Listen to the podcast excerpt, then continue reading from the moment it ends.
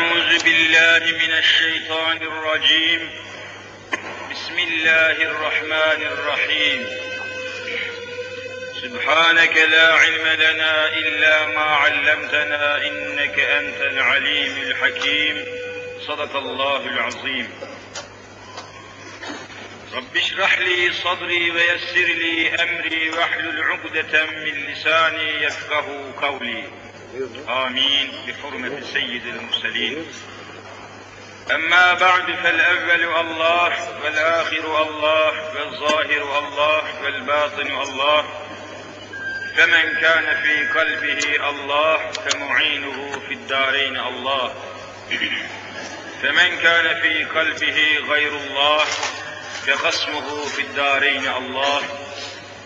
لا إله إلا الله هو الحق الملك المبين محمد رسول الله صادق الوعد الأمين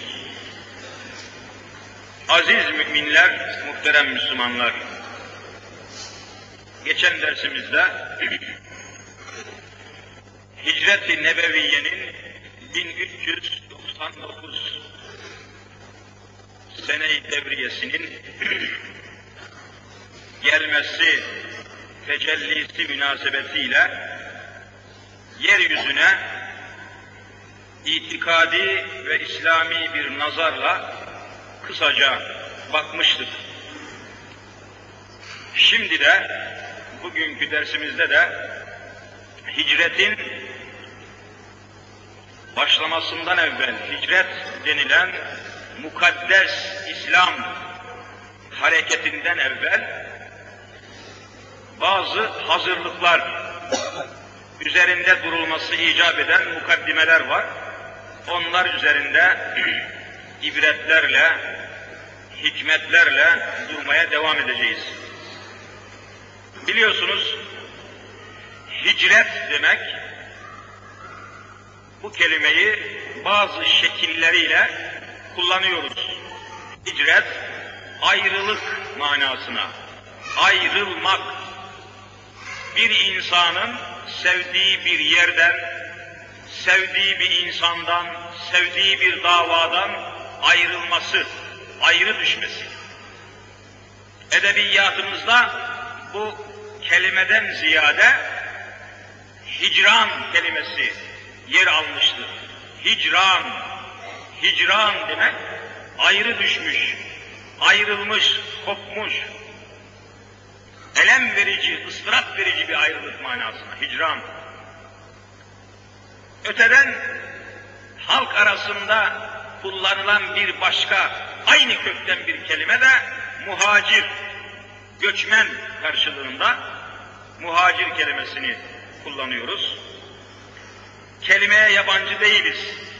Hicret, aslıyla, esasıyla yeryüzünde gayesi, maksadı, manası belli ve kainatın hürmetine yaratıldığı وَمَا اَرْسَلْنَاكَ اِلَّا رَحْمَةً لِلْعَالَمِينَ sırrının mazharı Hz. Muhammed Mustafa sallallahu teala aleyhi ve sellem Efendimizin doğup büyüdüğü Mekke-i Mükerreme'yi terk edip Medine-i Münevvere'ye intikal etmesi, oraya göçmesi manası.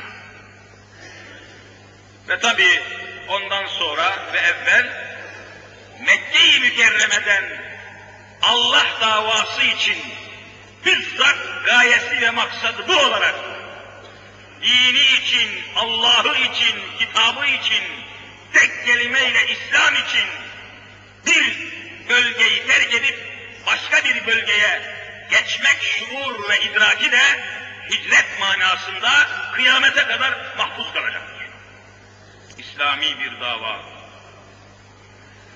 Gaye bu olacak. Niyet bu olacak.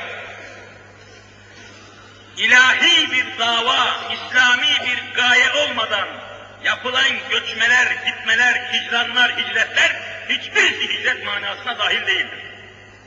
Hicret manasına dahil değil. Bakınız, Bukhari-i Şerif'in başında bir hadisi şerif var. İnnemel a'malu bin niyat. Mühim bir hadisi şeriftir. Ve innema likullimri'in ma neva. Femen kânet hicretuhu ila dünya yusibuha ev imra'atin yenkihuha fe hicretuhu ila ma hacera ileyh. Mühim bir hadis-i şerif. Orada Efendimiz aleyhissalatü vesselam buyuruyor ki, ameller niyetlere göredir. Kalbinde taşıdığın niyet neyse, işlediğin ameller ona göre değerlendirilir.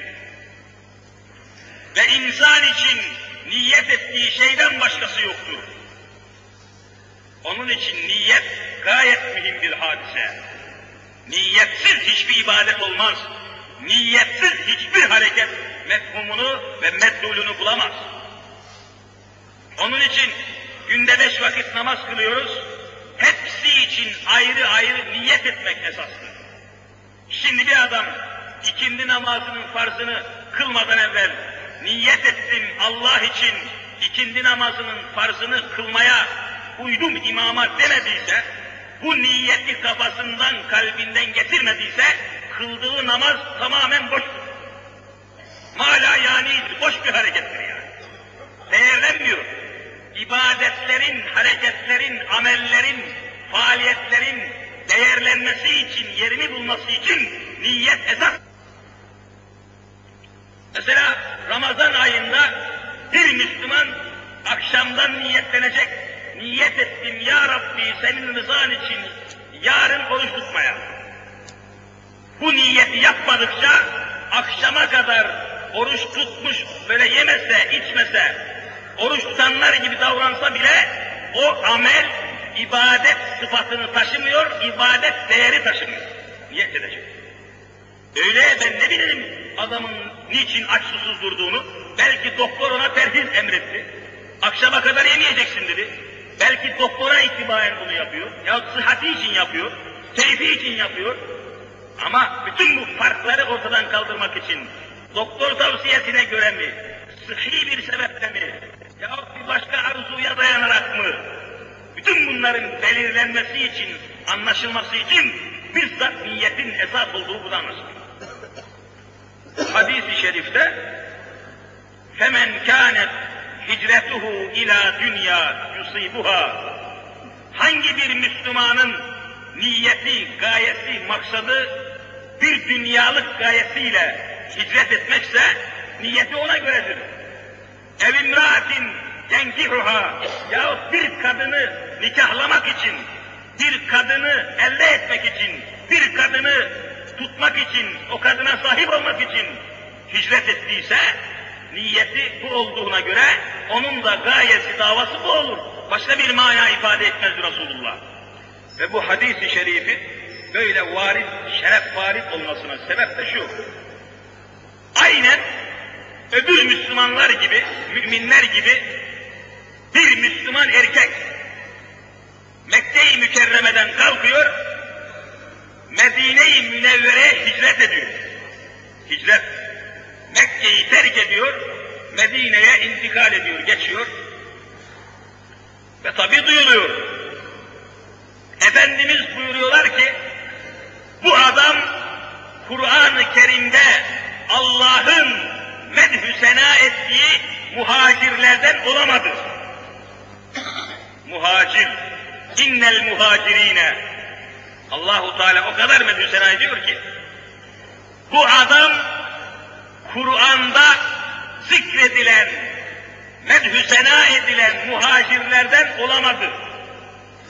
Diyorlar ki niçin ya Resulallah? O da orayı terk etti, Mekke'yi terk etti, Medine'ye geldi. Niye muhacir olamadı?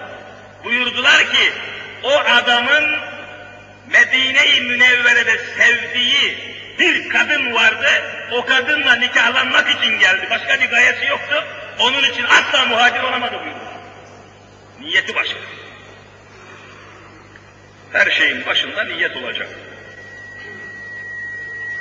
Bu itibarla mesela şuraya vaaz nasihat dinlemeye geldi, gelen bir Müslüman niyetini ona göre tespit edecek. Gideyim de ikindi namazından sonra orada bir hoca hasbel kader vaaz nasihat ediyormuş, oturup dinleyeyim. Allah'ın rızasına ereyim niyetiyle gelirse buradan istifade edebilir. Ha bir hoca şehzade başında konuşuyormuş ya, gideyim de bir dinleyeyim bakayım, hangi partidenmiş, hangi fırtıdanmış, ne söylüyormuş, ne martavar atıyormuş filan. Bu maksatla geldiyse beş para etmez var. Tek sevap alamaz. Burada oturmakla kahvede oturmak aynıdır o adam için. Hiç fark etmez. Niyet çok mühim. Onun için bir mümin her şeyden evvel niyetini ihlas, halis etmeli. Esas konuya kıymet vermelidir. Hicret Allah davasıyla ve onun rızası için, dinini yaşamak için, İslam'ı yaşamak için bir memleketten ayrılıp başka yere gitmek manasına alır. Ama işin içinde Allah'ın dinini, Allah'ın davasını yaşama aşkı ve heyecanı olacak. Bunun dışında hicret yok. Evet. Bu tabi kelime manası böyle olmakla beraber çok çeşitli tefsirlere de yol verilebilir.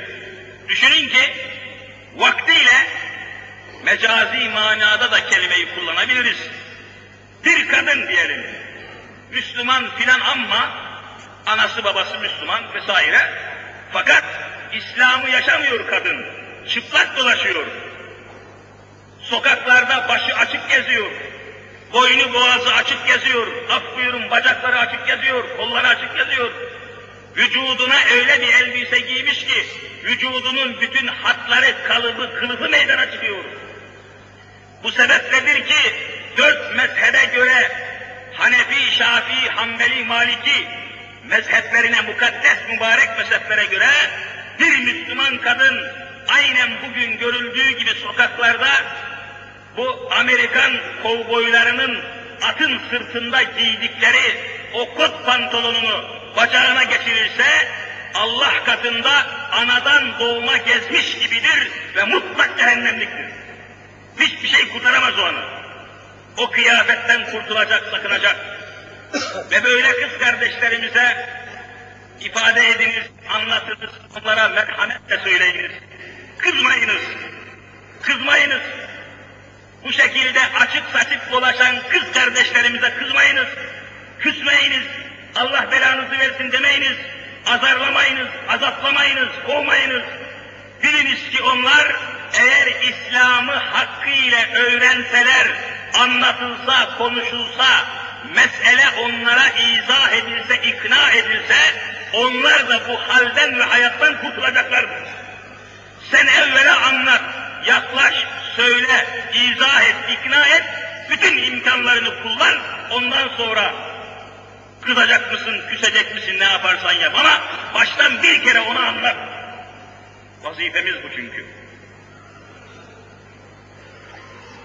Şimdi bu kıyafetten, bu açık saçık kıyafetten bir Müslüman kız veya kadın Allah'ın inayetiyle, hidayetiyle kurtulmak isteyip de bu açık saçık kıyafeti kaldırıp atıp da onun yerine tepeden tırnağa örtünmesi de günahlardan, isyanlardan, açık saçıklıktan hicret edip Allah'ın emrettiği kıyafet edilmiş olur. Bu da bir hicrettir. Yani haramdan helala hicret ediyorsunuz. İsyandan itaata hicret ediyorsunuz.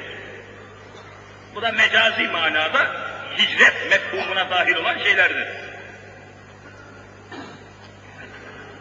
Adam mesela içkiye, içki, alkol denilen pisliğe müptela olmuştur. Durmadan meyhaneye gidiyor, meyhaneye ve içki satılan dükkanlara veya büfelere yiyor. Günün birinde anlatmışsınız, ona öğretmişsiniz, ikaz etmişsiniz. Artık meyhaneyi bırakıyor, Allah'ın evine, camiye geliyor. İşte bu da bir, bir nevi hicrettir. Meyhaneden çıkıp terk edip Allah'ın evine gelmesi de mecazi manada mukaddes bir hicrettir. Bunu genişletebilirsiniz.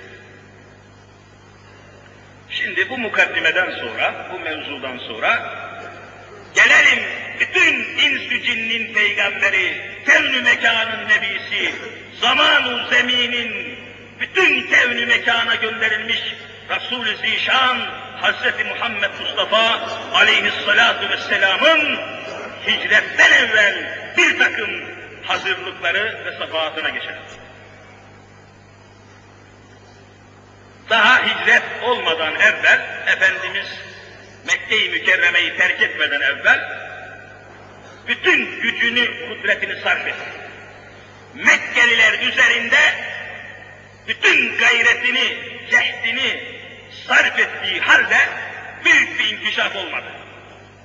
Fazla bir ilerleme, inkişaf olmadı.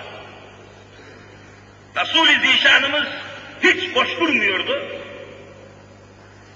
Bu eşhurul haram denilen haram aylarda kan dökülmesi, harp edilmesi haram olan aylarda Mekke-i Mükerreme'ye dışarıdan bir takım kimseler gelirdi. Gelirler, Mekke'nin etrafında çadır kurarlar ve orada bir zaman kalırlardı. Panayır olurdu, toplantılar olurdu, hac mevsiminde yine her taraftan kabileler Mekke-i Mükerreme'ye Kâbetullah'ı ziyarete gelirlerdi. Yine devam ederdi eskiden de. Bunlar geldikleri zaman Resul-ü Zişanımız o muvakkaten bir zaman için gelmiş bulunan, Mekke'ye gelmiş bulunan, dışarıdan gelen, yabancı kabilelerden ve aşiretlerden Mekke'ye gelen insanların kurdukları çadırların içine girerdi. O çadırın içindeki insanlara Allah'ın varlığını, birliğini, cennetini, cehennemini, hakkı, hakikati, kendisinin peygamber olduğunu o çadırın içindeki insanlara anlatırdı. Onların kalbini çekmeye çalışırdı. O çadırdan çıkar öbür çadıra girerdi. Resulullah'ın çıktığı çadıra, çıktığı çadıra onun peşinden öz amcası Ebu Leheb girerdi ve içerideki insanlara derdi ki biraz evvel sizinle konuşan adam benim öz yeğenimdir, delidir, ahmaktır, bunaktır, dinlemeyin derdi. Ebu Leheb böyle devamlı tahrip ederdi. Ve bu yüzdendir ki Mekke'de İslamiyet hiç gelişmedi o zaman. Hicretten evvel hiç gelişmedi. Çok dondu kaldı. Bunun üzerine zaman zaman bütün bunlara rağmen Resulullah hiç direncini kesmedi. Azmi kırılmadı, iradesi bozulmadı. Hiç canı sıkıl devam etti. Durmadan devam etti.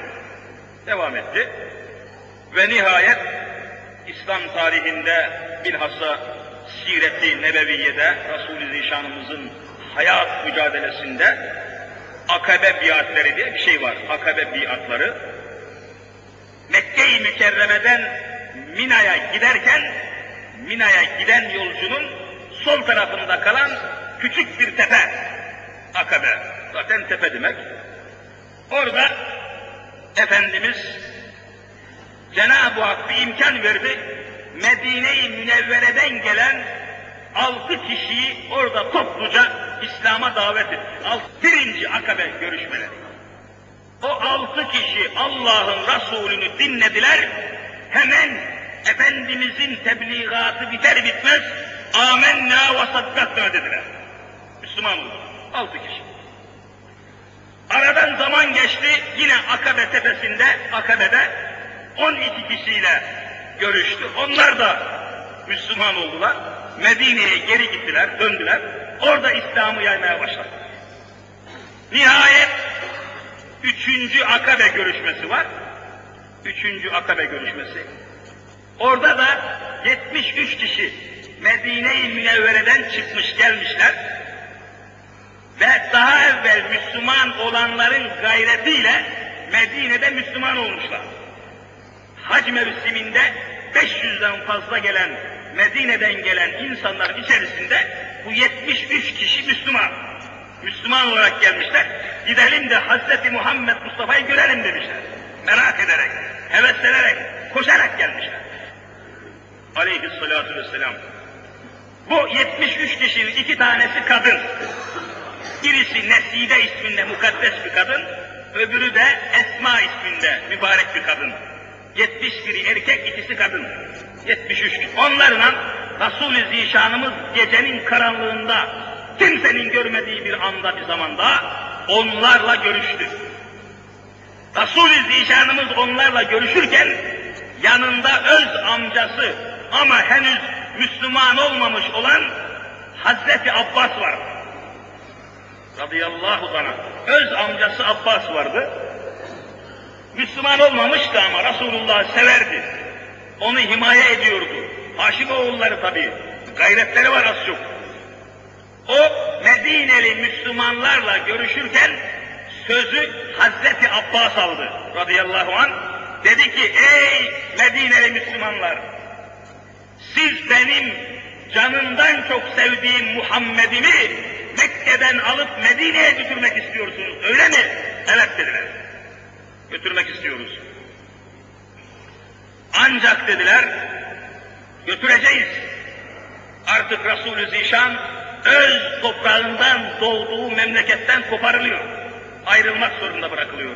Çektiği çileler, zahmetler, sıkıntılar, kavgalar, davalar korkunç bir noktaya geldi.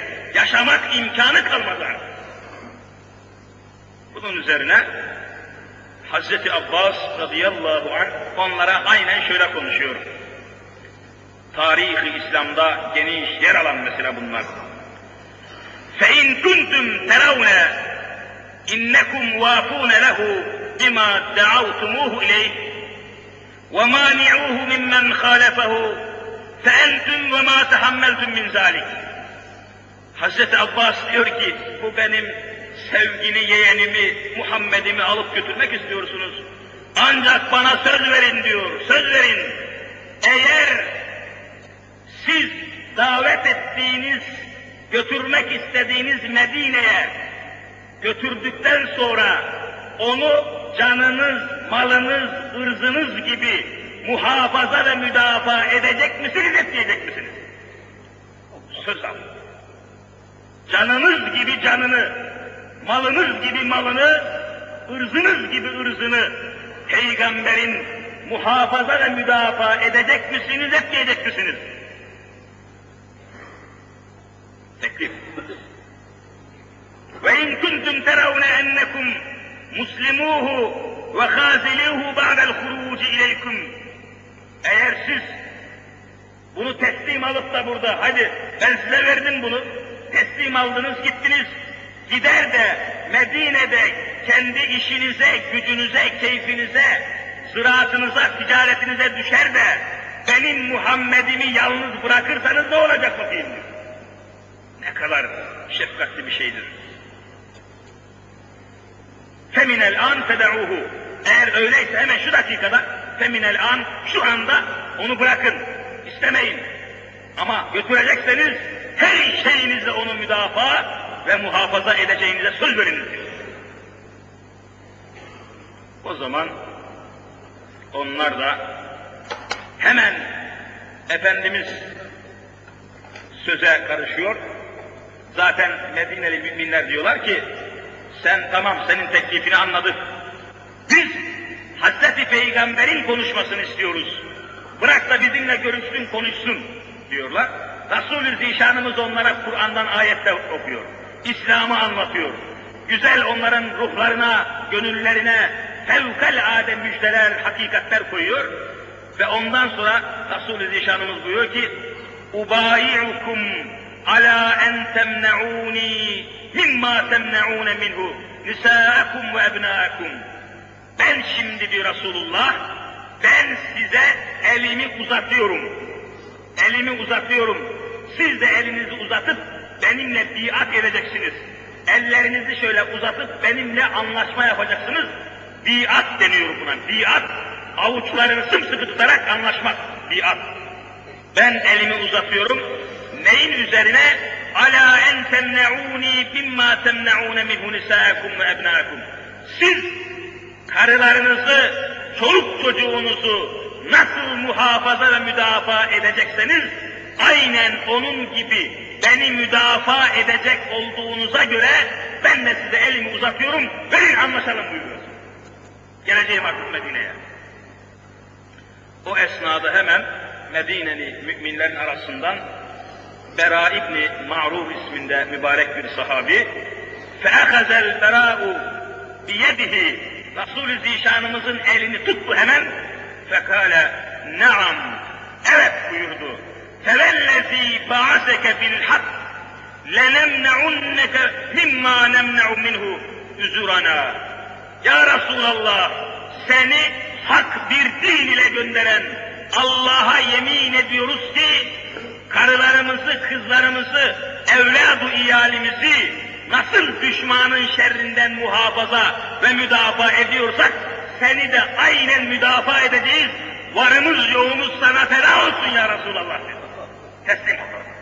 Biat ettiler. Böylece Resul-i Zişanımız da buna memnuniyetle mukabele etti. Febayi'na ya Resulallah fenahnu vallahi ebna'ul hurub öyle diyor Mera.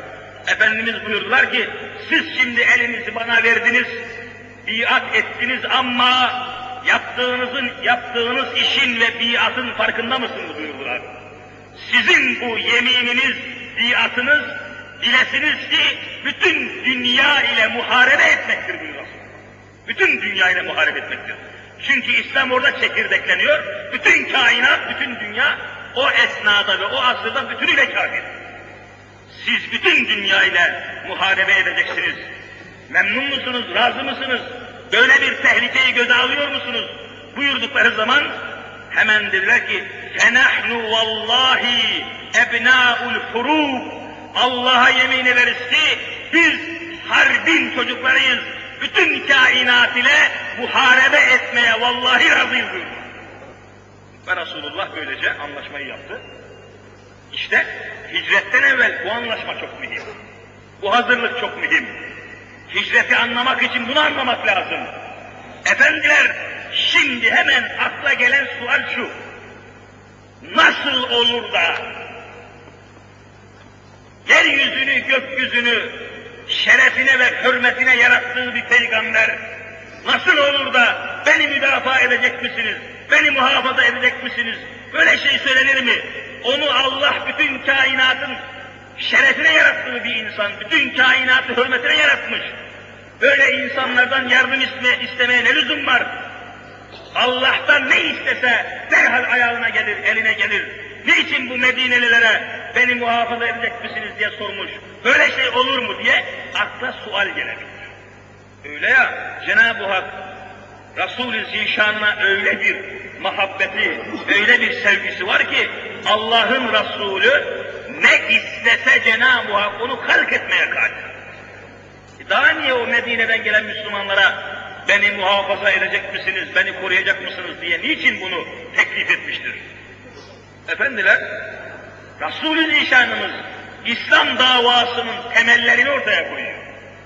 Mücadele metotlarını ortaya koyuyor. Mücadele metodu, İslam dini nasıl gelişir? Nasıl yayılır?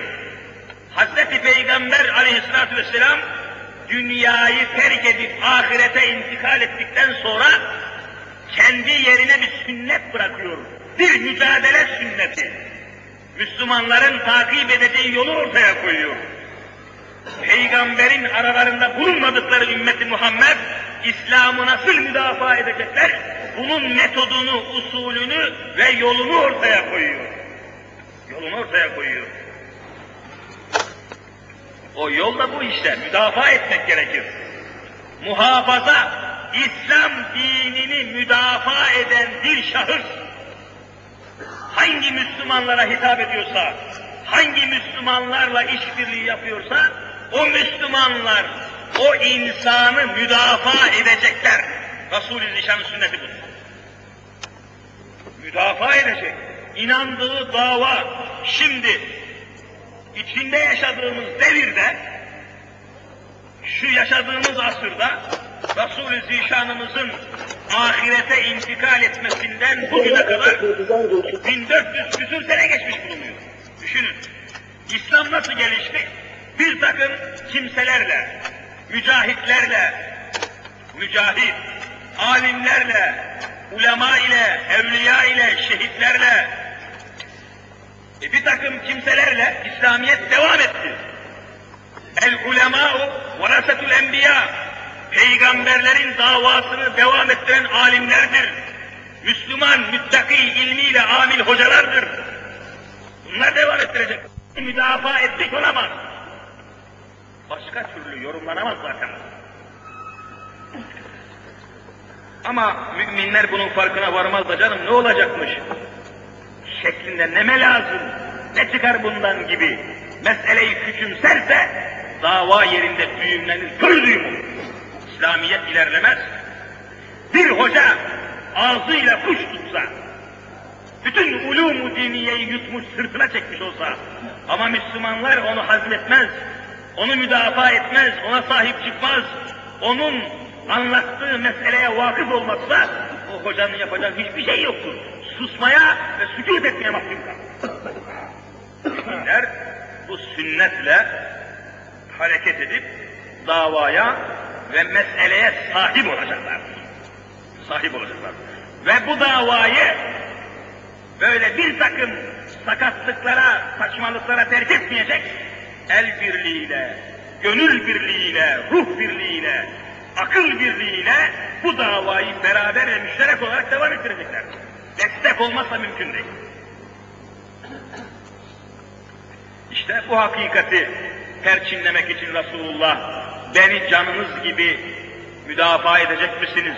Malınızı müdafaa ettiğiniz gibi beni müdafaa edecek misiniz demesi ve bunu teklif etmesi, tarihe geçmesi ve böylece sünnet olması bizim içindir.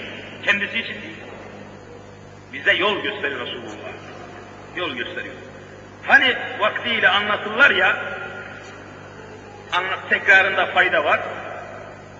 Vaktiyle olmuş bir hadise. Acaba şimdi de öyle bir şey olsa, Müslümanlar yine öyle mi olur, başka türlü mü olur onu bilmiyoruz. Derler ki, evvelce İstanbul'da ahalinin dini duygularının yavaşladığı, söndüğü, dini duygularının gevşediği zamanlara rastlıyor. Böyle zamanlar çok. Müslümanlardan birisi bir çeşme yaptırmış da çeşmenin üstüne bir yazı, mermerin üzerine bir yazı kazıtmış, bir yazı yazdırmış. Bu çeşmeden Müslümanların su içmesi haramdır, günahtır demiş. Hani manzara çirkin tabi. Bir sadaka-i cariye yapıyorsunuz, bir çeşme yapıyorsunuz. Bu çeşmeden içmesi icap eden, en evvel içmesi icap eden, en fazla içip de dua etmesi icap eden Müslümandır. Müslümanların da bu çeşmeden su içmesi haramdır dediğine göre e nedir bu? bu? Bu gariplik ne? Bu acayiplik ne? Kulaktan kulağa yayılmış, dilden dile uzanmış. Nihayet o günkü padişahın kulağına gitmiş. Efendim sultanım demişler. Falan yerde bir Müslüman çeşme yaptırmış. Çeşmeye de buradan Müslümanların su içmesi haramdır demiş. Bu ne kadar çirkin bir şey. Bunu bir anlayalım demişler. Sultan da, padişah da çeşmeyi yaptıran hayır sahibini çağırmış. Gel bakayım buraya. Sen misin bu çeşmeyi yapan? Evet. E neden bu yazıyı yazdın üzerine? Müslümanların içmesi niçin haram olsun? İçmesi icap eden Müslümanlardır. Hizmet Müslümanlara evvela. Sultanım efendim, bunun cevabını şimdi anlatmayacağım. Müsaade ederseniz bir tecrübeyle, bir deneyle bunu cevaplandırayım demiş. Nedir demişler? Anlatmış.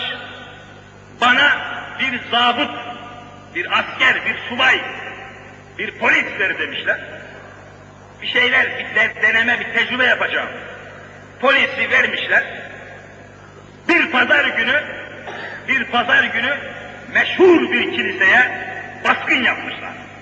Polisler, zabıtlar, zabıtalar kiliseyi basmışlar ve en önde Hristiyanlara, o İsevilere vaaz eden, nasihat eden, İncil okuyan papazı kıskıvrak yakalamışlar, kolundan sürükleye sürükleye karakola götürmüşler.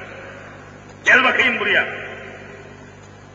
Bu böyle olmakla beraber o kilisenin içinde ne kadar Hristiyan varsa, büyük küçük, kadın erkek, hepsi birden hiçbir yere dağılmadan, kaçmadan, firar etmeden hepsi papazın peşinden yürümüşler. Bizim papazımıza ne oldu? Niçin götürüyorsunuz? O suçsuzdur. Onu ne demek için, ne maksatla götürüyorsunuz? Böyle şey olur mu diye karakola kadar gitmişler ve papaza sonuna kadar sahip çıkıp müdafaa etmişler. Zaten bu bir tecrübeydi. Hemen serbest bırakmışlar. Bir cumartesi günü, cumartesi de biliyorsunuz Yahudilerin bayramıdır. Yeryüzünde cumartesi günü Yahudi bayramıdır. Bir cumartesi günü de Yahudilerin toplanıp kendi aralarında ayin yaptıkları bir havrayı, havra basmışlar. Havrada Yahudilere Tevrat'tan bir şeyler okuyan, ders yapan haham başısını, haham, haham başıyı tevkif etmişler. Gel buraya. Almışlar, çıkmışlar. Yahudiler de bütün fertleriyle beraber haham başının peşinden gitmişler, onu tam manasıyla müdafaa etmişler. Tamam. Bir cuma günü de bir cuma günü de Sultanahmet Camii Şerifinde hutbe okuyan minbere çıkmış Müslümanlara cuma günü hutbe okuyor. Tecrübe bu ya. Zabıtalar, polisler aynı şekilde camiye girmişler. O hutbe okuyan hocayı kıskıvrak yakalamışlar. Gel bakayım buraya. Ve çekmiş götürmüşler. Camiyi tıklım tıklım dolduran Müslümanların bir kısmı canım demiş zaten bağırıp çağırıyordu. Çok da aşırı konuşuyordu. Ne bize lazım? Ne olur ne olmaz. Bir kısmı bir kapıdan çıkıp sıvışmış. Bir grup da Allah belasını versin zalim herifler, kafir herifler, hocalarımızı da alıp götürüyorlar diye onlar da bir başka kapıdan çıkıp sıvışmışlar. Peşinden gitmiyorlar. Bir başka grup canım zaten olacak, olacağı da buydu. Kaç kere söyledik hocam böyle konuşma, yumuşak söyle, şöyle ol, böyle ol demiştik. Cezasını buldu. Oh olsun bu hocaya demişler. Kenardan kaçanlar, köşeden kaçanlar, zavallı hoca tek başına karakola gitti. Tek başına. Ve peşinden kimse gitmedi. Bunun üzerine raporu hazırlamış çeşmeyi yapan demiş ki sultanım efendim buyurun Hristiyanların raporu budur. Yahudilerin raporu da budur. Müslümanların raporu da budur. İşte ben bu Müslümanların bu çeşmeden su içmesine haram olsun dedim diyor. Müdafaa olmazsa hoca ne halt etsin be kardeşim yani? İmkan var mı? Müslüman davaya sahip çıkacak, muhafaza edecek, müdafaa edecek. Öyle lafının efendim pazarlıktan, tereddütle canım ne olacakmış Allah Allah filan merakla, tecessüsle bu iş olmaz. Canını malını ortaya koymadıkça Müslümanın davası bir adım ilerlemeyecek. Mesele çok mühimdir. Resul-i Zişanımız bu harekete bunu ispat ediyor. Beni müdafaa edecek misiniz? Efendimiz de hemen yubayi'ukum ala en temne'uni mimma temne'une minhu nisa'ekum ve ebna'ekum. Kadınlarınızı ve çoluk çocuğunuzu zararlardan, ziyanlardan ve düşmanlardan muhafaza ettiğiniz gibi beni de muhafaza edeceğinize göre ve bunu yapacağınıza söz verdiğinize göre şimdi size biat ediyorum diyor. Mesele böyle düğümler. Ve artık hicretin hazırlığı tamamlanmıştır. Nihayet küçük çapta orayı hazırlamıştır. Kendisini muhafaza, müdafaa edecek durumlar planlanmıştır. Şimdi Mekke-i Mükerreme'den çıkışı planlıyor. Çıkışı planlıyor. Evvel emirde o günlerde müşriklerin putperestleri arasında hızlı bir çalışma var. Tabi Medine'ye gidenleri duyuyorlar. Hicret edenler çoğalıyor, gidenler çoğalıyor. Medine'de İslamiyet yayılıyor. Mekkeli müşrikler bundan rahatsız oluyor. Çok rahatsız oluyor. Ve buna bir çare bulmak lazım diye düşünüyorlar. Ebu Cehil bütün o ileri gelen kafirleri, müşrikleri topluyor. Topluyor. Darun Nedve toplantı salonunda topluyor. Diyor ki arkadaşlar bu iş başını aldı gidiyor. Müslümanlar her gün biraz daha çoğalıyor.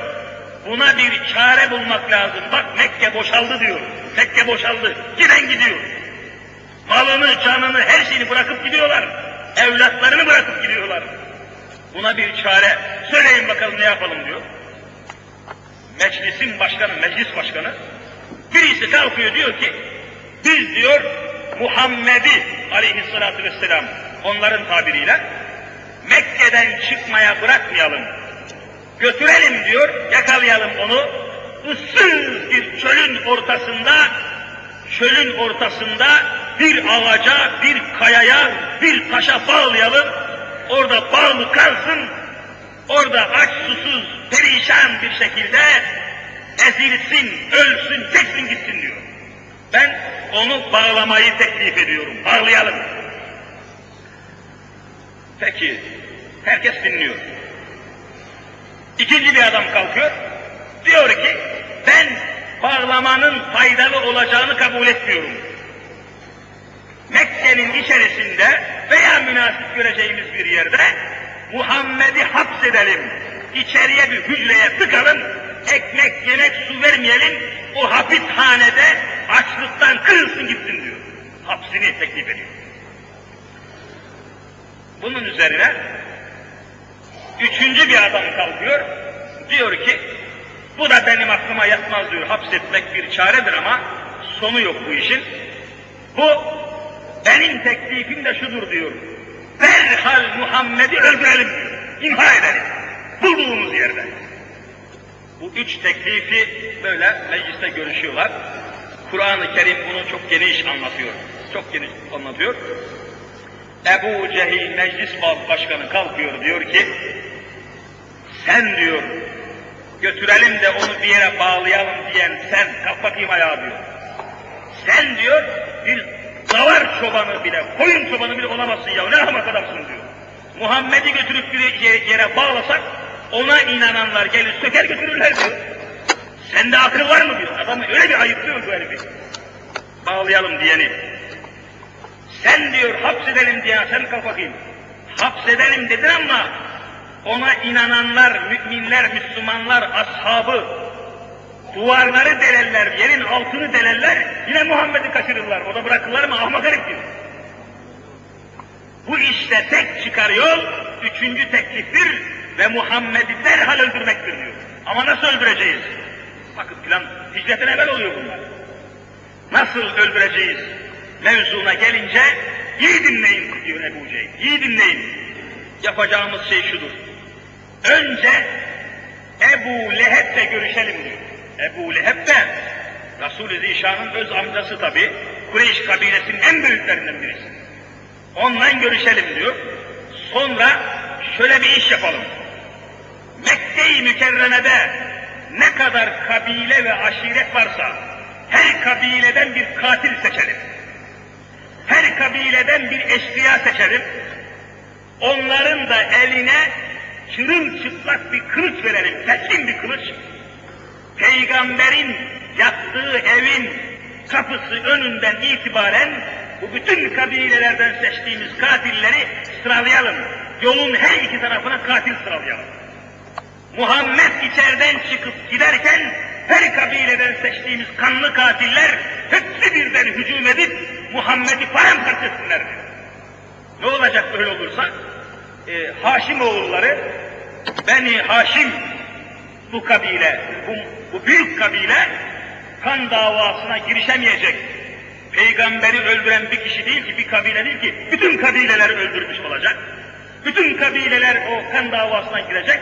Haşim oğulları da her kabileyle başa çıkamayacağına göre kan parası, diyet vermek suretiyle razı olacaklar diyor. Çare budur diyor Ebu Cehil. Bunun üzerine öz amcası Ebu Leheb'le görüşüyorlar. O güzel bir teklifiniz var diyor. Derhal Muhammed'i öldürün diyor.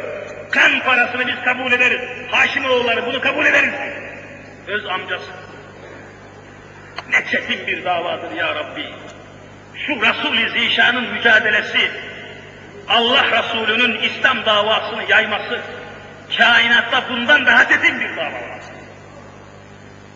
Hemen Cebrail aleyhisselam çaresiz kaldığı anda Hazreti Habibullah'a gelip meseleyi haber veriyor.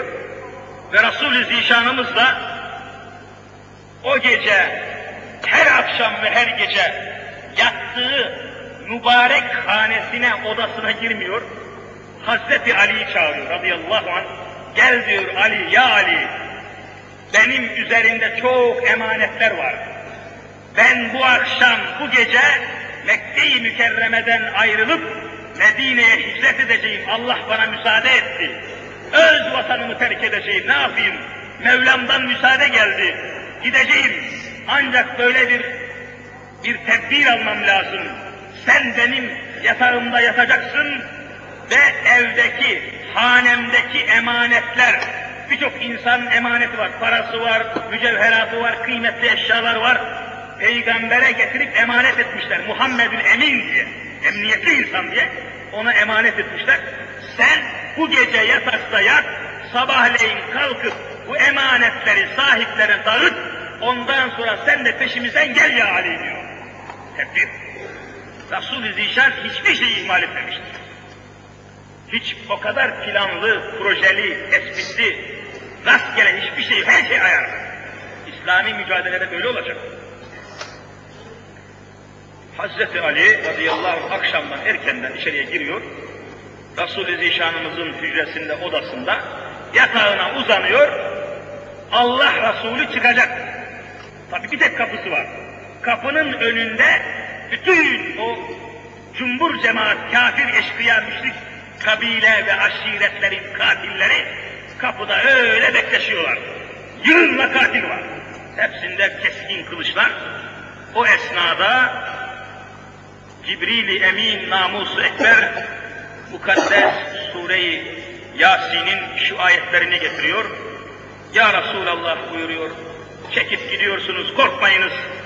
Allah senin vekilindir. Allah senin sahibindir. Mevla senin Rabbindir. Sen hiçbir endişeye kapılma ve şu ayeti kerimeyi okuyup çekil git buyuruyor. وَجَعَلْنَا مِنْ بَيْنِ اَيْدِيهِمْ سَدًّا وَمِنْ خَلْفِهِمْ سَدًّا فَاَغْشَيْنَاهُمْ فَهُمْ لَا يُبْصِرُونَ Sure-i Yasin'de bu mukaddes mübarek ayet, bu ayeti kerimeleri okuya okuya o kanlı katillerin arasından çekiliyor, süzülüyor, kimse bir his uymadan, uyanmadan, bir mana veremeden, en ufak bir şey sezilmeden o katillerin arasından çekip doğru Ebu Bekir Sıddık haberi vardır zaten. Beraberce Hazreti Ebu Bekir de muhasara altında. Kapısında onun da katiller var. Bekliyorlar. Bunu fark ettiği için Hazreti Ebu Bekir Sıddık pencereden atlıyor. Pencereden atlıyor, kapıdan çıkmadan Resul-i Zişan'la birleşerek, buluşarak doğru Sevir Dağı'ndaki mübarek mağaraya gidiyorlar. Sevir mağarası. Orada içeriye giriyorlar. Büyük bir endişe, büyük bir merak tabii, bir hadise.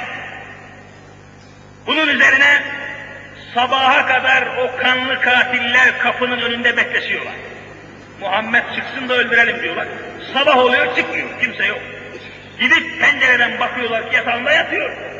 Aa niçin böyle kalkmadı? Her sabah kalkardı filan merakla bekleşirken bir de bakıyorlar ki yataktan kalkan Hazreti Ali. Ali kalktı radıyallahu anh. Kalkıyor, dışarıya çıkıyor. Meseleyi anlıyor tabii müşrikler. Eyvah kaçmış. Hemen kanlı katiller etrafa yayılıyor.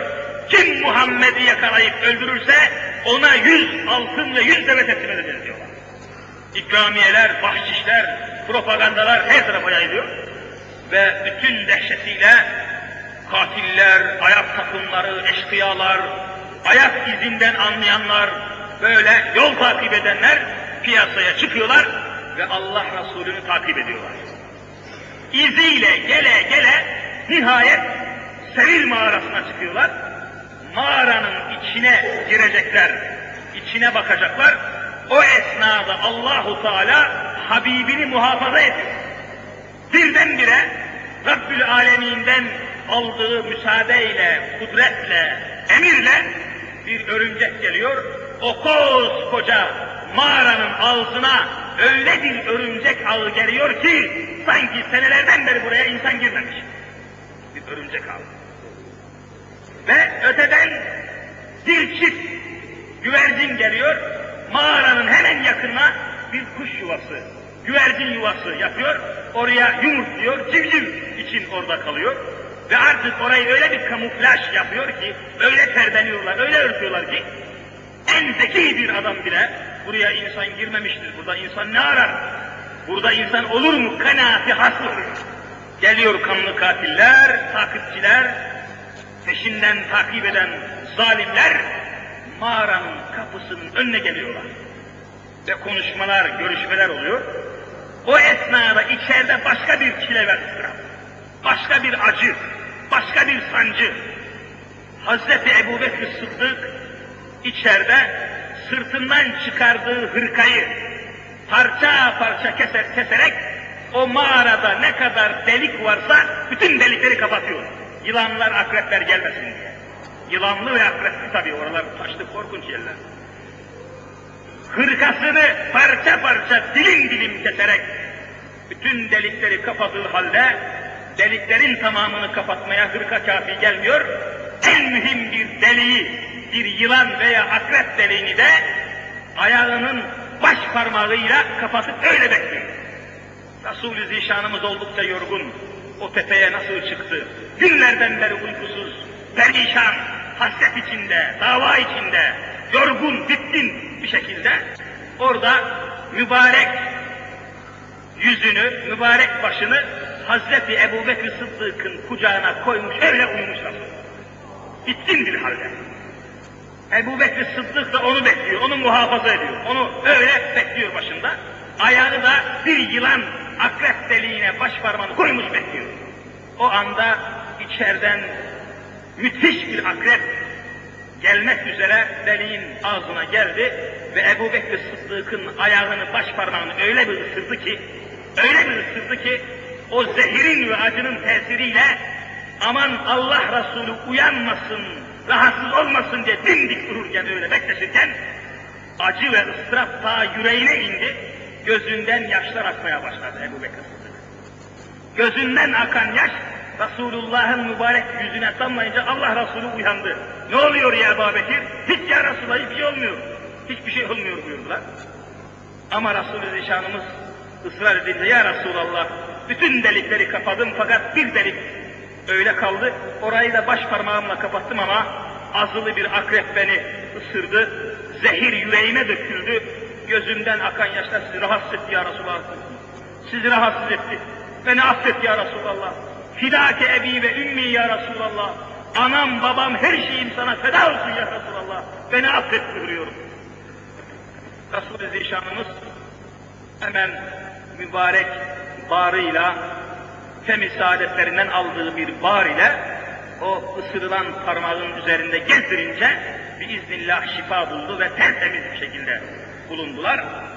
Derken içerideki ıstırap bir an için bitti. Kapının önünde kılıç şakırtıları, katillerin konuşmaları geliyor. Biraz baksalar görecekler. Hazreti Ebu Bekir Sıddık telaşa kapıldı. Ya Resulallah, bütün varlığımı sana feda etmeye hazırım. Ama ya biraz daha eğilip bakarlar ve içeride bizi görürler de sana bir zarar dokunursa İslamiyet ne olacak ya Resulallah diyor. Ne olacak İslamiyet? Sen gidersen ne olur İslamiyet diyor. Ne iman gayreti, ne İslam hareketidir yani. İnsanın aklı böyle burnundan dökülse bu kadar ıstıraplı bir an olmaz. İslami mücadele öyle boşuna evde rahat oturmakla, rahat yataklarda kaloriferli dairelerde yatmakla ıslah ederler?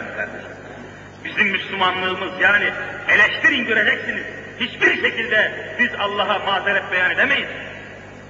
O sımsıcak odalarda, lüks mobilya koltuklarda, lüks mobilya karyolalarda yatacaksın. Çeşit çeşit yemekler yiyeceksin. Acı yok, ıstırap yok, merak yok, endişe yok, takip yok. Hiç öyle İslamiyet ilerler mi? Buna imkan var mı? Hicret bu şuuru vermesi lazım. Hicretin bize vereceği şuur budur. Başka bir şey yok. Efendimiz buyurdular ki, Ya Eba Bekir, ıstırabını anlıyorum. Senin içindeki iman o kadar galeyana geliyor ve beni muhafaza şuuruna malik oluyor ki korkunu anlıyorum. Fakat la tahzen innallaha ma'ana. Zerre kadar kalbine endişe gelmesin. Muhammed'e bir şey olacak diye korkmayasın. Allah bütün kudretle bizimle beraberdir. Allah bizimledir ya Ebu Bekir Ne iman, ne mutmain bir kalp. ne tevekkül, ne tasdik ya Rabbi. Endişeye mahal yok. Mevla bize müsaade etmiştir buyurdular. Ve Resul-i Zişan öylece orada bir müddet kaldılar. O azılı kanlı katiller tabi bir şey hissetmeden ve Cenab-ı Hak onlara bir mana, bir şey sezdirmeden çekip gittiler.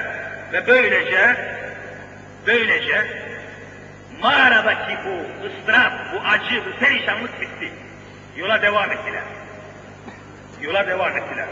Şimdi burada bir miktar duracağım ve bunun devamı tabi daha acayip hikmetlerle, garip meselelerle devamı var bunun. Onu haftaya bırakacağım. Yalnız bu noktada biraz durmamız lazım. Şimdi Allah Resulü o kadar mukaddes bir peygamber ki Cenab-ı Hak açıktan açığa onu muhafaza edeceğini, Allahu Teala'nın ona kafi geleceğini ve onu insanlardan muhafaza edeceğini açıkça bildirdiği halde niçin gidip bir dağa sığınmıştır? Bir mağaraya sığınmıştır? Niçin orada bu ıstırabı çekmiştir? Ellerini açsaydı da ya Rabbi gökyüzünden sihirli bir seccade gönder de o seccadenin üzerinde havada sana secde ede ede Mek Mekke'den Medine'ye gideyim deseydi vallahi seccade gelirdi havada. Seccade gelirdi. Habibullah değil miydi? Ben çile zahmet istemiyorum ya Rabbi. Gökyüzünden Cebrail ile bana sırmalı, yaldızlı, pırıl pırıl bir seccade gönder. O seccadede secde edeyim, havadan rahatlıkla Medine'ye hicret edeyim deseydi, vallahi olurdu bu.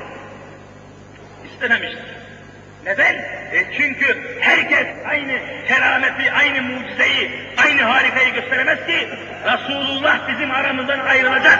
İslam'ın müdafası bize kalacak. İslam'ın müdafası sana kalacak. Sen müdafaa edeceksin İslam'ı. Sen o mucizeyi gösteremezsin. O mertebeye yükselemezsin. Onun yaptığı gibi mağaralarda, sıkıntılarla, zahmetlerle ancak İslam böyle müdafaa edilecek. Sen müdafaa edeceksin. İslam bitmiyor ki. O bize göre mücadele vermiştir. Bizim şeklimize göre, bizim kapasitemize göre, bizim halimize göre mücadele vermiştir. Sihirli bir seccadeyle gitseydi, Allah'ın lütfettiği bir mucize seccadeyle gitseydi, biz bugün onu yapamazdık ki. Gözümüz korkardı, eyvah biz bunu yapamayız dedik. Ama bu mücadeleyi beşeri bir takat içerisinde, bu mücadeleyi Müslüman verebilir, kıyamete kadar İslam'ı muhafaza ve müdafaa edebilir. Resul-i Zişan bize numune olmuş. Bize mücadele metodu öğretmiştir. Bu yolu açmıştır, bu sünneti ortaya koymuştur. O bakımdan bu şekilde bunun manası ve hikmeti bu. Yoksa Rabbül Alemin Habibine ne istemiştir de vermemiştir. Ama istiyor ki İslam'ın mücadelesi bu şekilde insanların takatinin, gücünün yeteceği nispetlerde de bir numune, bir örnek olarak bunu takdim ediyor. Bu mevzu daha birçok hikmetleriyle, içinde birçok sebeplerle devam etmesi lazım. Haftaya da meselenin bir başka yanını ve hikmetlerini arz etmek üzere dersi fazla uzatmayın, vakit çok geç oluyor. Uzaklardan gelen kardeşlerimiz dönüşte zahmete ve meşakkate uğruyorlar. Evleri, mahalleleri uzak olan kardeşlerimize zaman vermek için kısa kesiyorum ve burada bırakıyorum. Kardeşlerim dışarıya çıkarken de sizi bir yardıma davet ediyorum. Bu yardım bu kendi camimizin buraya 25 bin liraya bir ses makinesi, amfikatör almış bulunuyorlar arkadaşlar. Güzel bir makine. Fakat hala onun borcunu ödeyememişler. O makineyi satan adam kardeşlerimizi, müezzin efendiyi sıkıştırıyorlarmış. Makbuz mukabili dışarıya çıkarken yardımınızı lütfedin de bu borcu kapatsınlar ve böylece hizmete devam edelim inşallah. Ya Rabbi günahlarımızı affeyle. Ya Rabbi kusurlarımızı mağfiret eyle. Ya Rabbi huzurunda toplanmışız. Senin yoluna, senin istikametine, sırat-ı müstakimine bağlı bulunmaktayız. Son nefesimize kadar bu yoldan ve istikametten ayırma ya Rabbi. Görünür görünmez kazalardan, belalardan, mihnetlerden, minnetlerden, meşakkatlerden, her türlü fitnelerden, fesatlardan, hasetlerden, dahili ve harici düşmanların yurdumuza, yuvalarımıza, alemi İslam'a kurmak üzere çalıştıkları bütün tuzaklardan ümmeti Muhammed'i muhafaza eyle ya